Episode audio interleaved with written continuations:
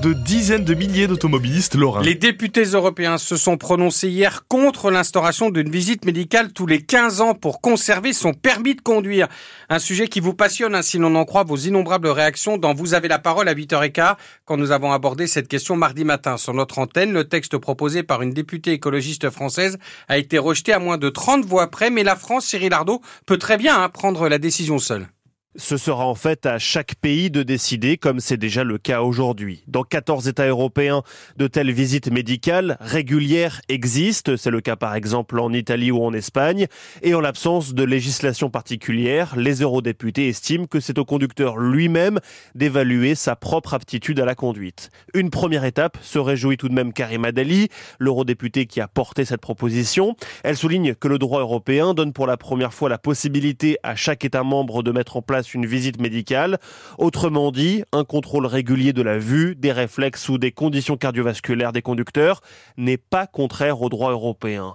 Karim Adeli affirme qu'une majorité de Français est désormais pour une telle mesure et appelle le gouvernement à adopter une législation en ce sens. Les sénatrices et sénateurs vosgiens et meurthe-et-mosellans se sont tous prononcés hier en faveur de l'inscription de la liberté garantie de l'IVG dans la Constitution, excepté Daniel Grémillet qui s'est abstenu. Ce vote historique ouvre la voie à la réunion du Congrès lundi prochain à Versailles, où les parlementaires valideront définitivement cette réforme historique. Que va faire Keolis pour protéger ses chauffeurs de bus dans le Grand Nancy? Nous posons la question en direct juste après journal de 8 heures à sa directrice qui sera notre invitée hier après-midi. Aucun bus n'était sur les routes après un droit de retrait massif exercé par des dizaines d'agents après l'agression d'un de leurs collègues mardi soir, place des Vosges à Nancy. La deuxième agression en l'espace de quelques jours. Pour les syndicats, des mesures urgentes de protection doivent être prises. Quant aux usagers qui, se qui retrouvent leur bus ce matin, la surprise a été totale hier, Marie Roussel. Fin de service sur le réseau Stan. L'information vient de s'afficher sur les écrans de l'arrêt Place des Vosges. De quoi prendre au dépourvu cette habitante de ces champs. Ils auraient pu l'annoncer dans le bus parce qu'il annonce au chauffeur, mais personne ne dit rien à l'intérieur des bus. Alors je trouve ça quand même pas trop normal. Vous allez faire comment pour rentrer vous? Eh ben, Je vais voir, je vais attendre le 3. Si le 3 ne passe pas, je vais faire un bout à pied et mon mari viendra me rechercher. Derrière elle, un bus 11 s'arrête. C'est le dernier trajet du chauffeur. Juste une question, euh, comment euh, vous prenez les choses après cette agression vous, euh? Si vous vous rendez compte, en une semaine même pas, deux agressions, d'un moment, on n'est pas là pour subir non plus. Après on comprend que les gens ça les embête. Alors c'est vrai, certains voyageurs râlent comme cet usager de la ligne B. Ou alors ils sont en retard, ou alors ils ne viennent pas. Ou, euh, vous savez, on paye des abonnements chers, mais en fait, euh, le service euh, n'est pas au point. Hein. Mais globalement, la situation est bien comprise. Adeline apporte tout son soutien aux chauffeurs en colère et aux conducteurs agressés. Soyez plus vigilants les chauffeurs de bus et qui mettent quand même plus de personnes euh, euh, contrôleurs du coup parce que sinon on n'arrivera jamais à s'en sortir. Plus de contrôleurs, c'est ce que réclame euh, le syndicat Sud qui maintient son préavis de grève tant que les conditions de travail et la sécurité des chauffeurs ne sont pas réunies.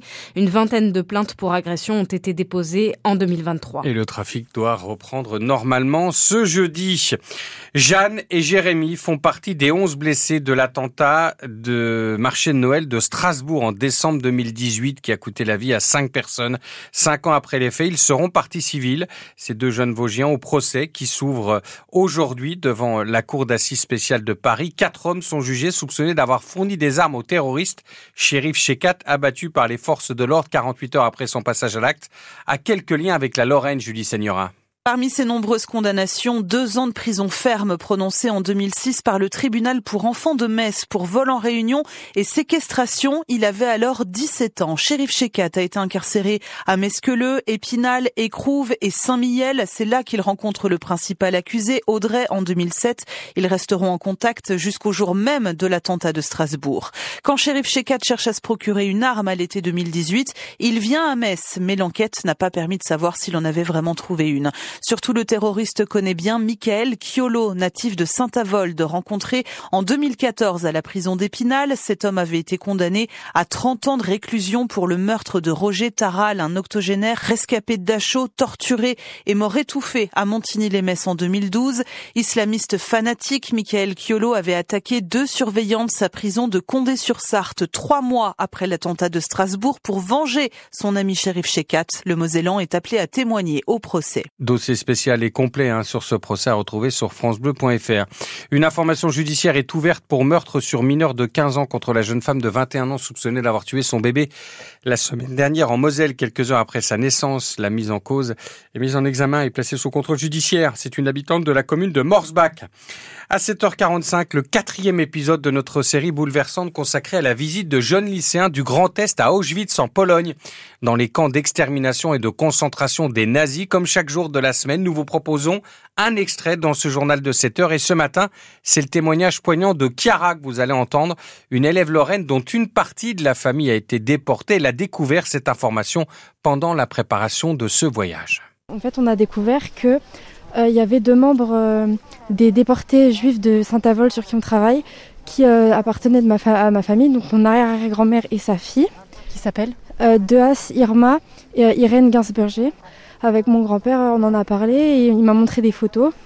Et du coup, je l'ai dit à ma professeure et avec tout ça, j'ai découvert qu'elles sont arrivées à Auschwitz le 13 février 1944 et elles sont mortes le 15. Deux jours après. Oui, voilà. Et du coup, bah, venir ici, ça me permet euh, bah, de voir euh, ce qu'elles ont vécu, même si c'est euh, que on n'est que là qu'une journée. On, comme, on essaye de comprendre bah, ce qui s'est passé et pourquoi, bah, pourquoi c'est arrivé en fait. Et on écoutera le témoignage de Chiara plus en longueur hein, tout à l'heure dans l'épisode de notre série à 7h45. Les Jeux Olympiques s'approchent. Nous sommes à 5 mois maintenant hein, du coup d'envoi des JO le 26 juillet. Et Emmanuel Macron inaugure ce jeudi le village olympique à Saint-Denis, en banlieue parisienne, gigantesque épicentre des JO bâti en 7 ans. Il est capable d'accueillir près de 14 500 athlètes et leurs entraîneurs.